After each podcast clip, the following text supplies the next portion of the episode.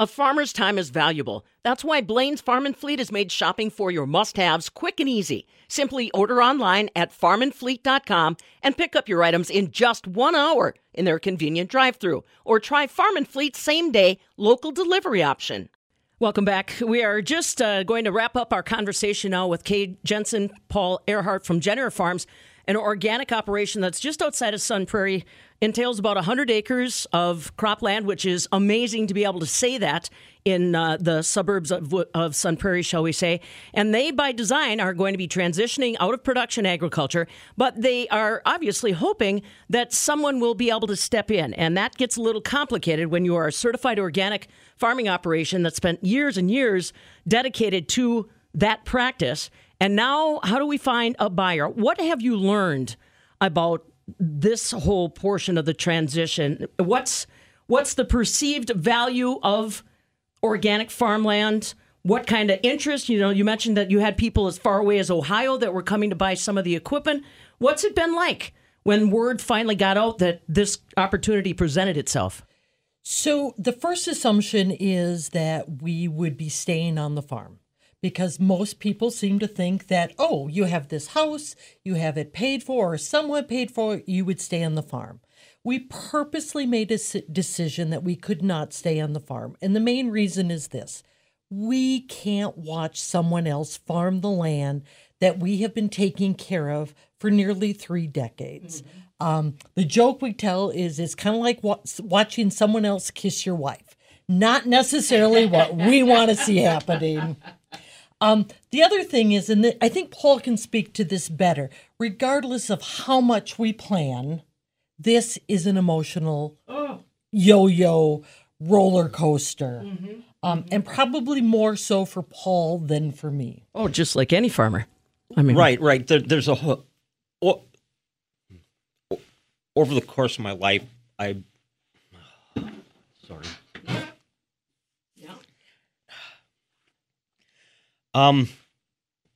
you kind of get an identity of who you are internally over time. Mm-hmm. And that's one of the big emotional adjustments, is realizing that, well, I'm not going to be an active farmer anymore. So, I mean, it is a very emotional thing. Mm-hmm. One of the big things that Kay and I had going for us in this is that, you know, we had started a family and everything before we bought the farm. It wasn't a family farm. And because it wasn't a multi-generational family farm, there's so much stuff that goes into all those emotional decisions and things. So it was just Kay and I and our 2 children who were not going to be taking over the farm. Mm-hmm. Mm-hmm. It's true. It doesn't matter how many acres you've got, how many animals you've got, if any. That's the one thing that really during the pandemic I worried about. The farmer's identity is their farm, and they don't. It's hard to separate it. It's just like me trying to separate Pam Jahnke from the Farm Babe. It's very difficult to imagine that. So now you're coming to grips with this time in your life. This is the plan. This is where we're going. What has open interest been like? How many calls are coming in? What are you sensing about that market that's out there? Because you never know until you're in it, really. Right. You never know until you put something up for sale if there's interest. I would say the interest is tepid. And we went with a real estate agent. We are not trying to sell the farm on our own. That is not something we're doing. We approached our neighbors. We told them what was happening. We had an exemption list of those neighbors with our real estate agent. So that was all arranged as part of the contractual agreement. The other thing is we were seeing this hot real estate market where people were saying, oh, things were going to sell in 4 days. So we were prepared for anything, literally anything. We had a storage unit lined up if we had to move in 30 days. But we have found the response to be a little more tepid. And I think there's a couple reasons for that. We are at a price point that is above what your first home might be. Mm-hmm. We are in a market that has a price point where land is simply higher because of our location to Madison, Sun Prairie. And those create, like the fact that there's only so many organic farmers who might be able to buy a farm, There are only, it creates a different level or a winnowing out of people, so the market is much smaller. Our real estate agent says that farmland sells in the winter, when folks have a tendency to start looking at their books after harvest, where they say, okay, we need to make some purchase decisions based on tax decisions, based on cash flow decisions, based on what the interest rates are. So we've been a little surprised that it's a little slower than we thought. But we, at the other hand, remember we've planned this. And so the worst that's going to happen, Pam, the worst that's going to happen is we're going to live in our house. We're going to have someone control the weeds around our farm. We will have a custom cutter come in. We'll plant cover crops, and we'll be fine. That's the worst that's going to happen. And again, it's because we've been planning this for 3 decades. Everything was about, okay, how can we use this differently if that's what we need to do? Right. Love our life. Well, we've got it, and then be ready for what's next. And that's the obvious question. Again, we'll be telling you about the auction details. November 4th is the auction. If you'd like to physically be there and see this transition take place, if this is something that fits into your plans, your kids' plans, hired man's plans, you know how it goes in agriculture. We're all connected. Everybody's got an idea. Then think about it. We'll post the details up at Midwest FarmReport.com, fabulous Farm Babe on Facebook. And now what's next? And I say that smiling broadly, folks, because I know these two. And for Farmer Paul to not be sitting at the kitchen table already cataloging and logging what's going to be going in first quarter 2023 is new territory. You were an agriculture educator, so you have that in your tool bag too. And Kay, Lord only knows how many different directions you could be going. What is next? So the first thing we're excited about is not being in business together. Farming with your spouse has been the hardest part of this job. Growing is not the hardest part for us. Marketing is really staying married to someone you love when you have to make these kind of business decisions. At the end of the day, I can't go home and complain about my coworker.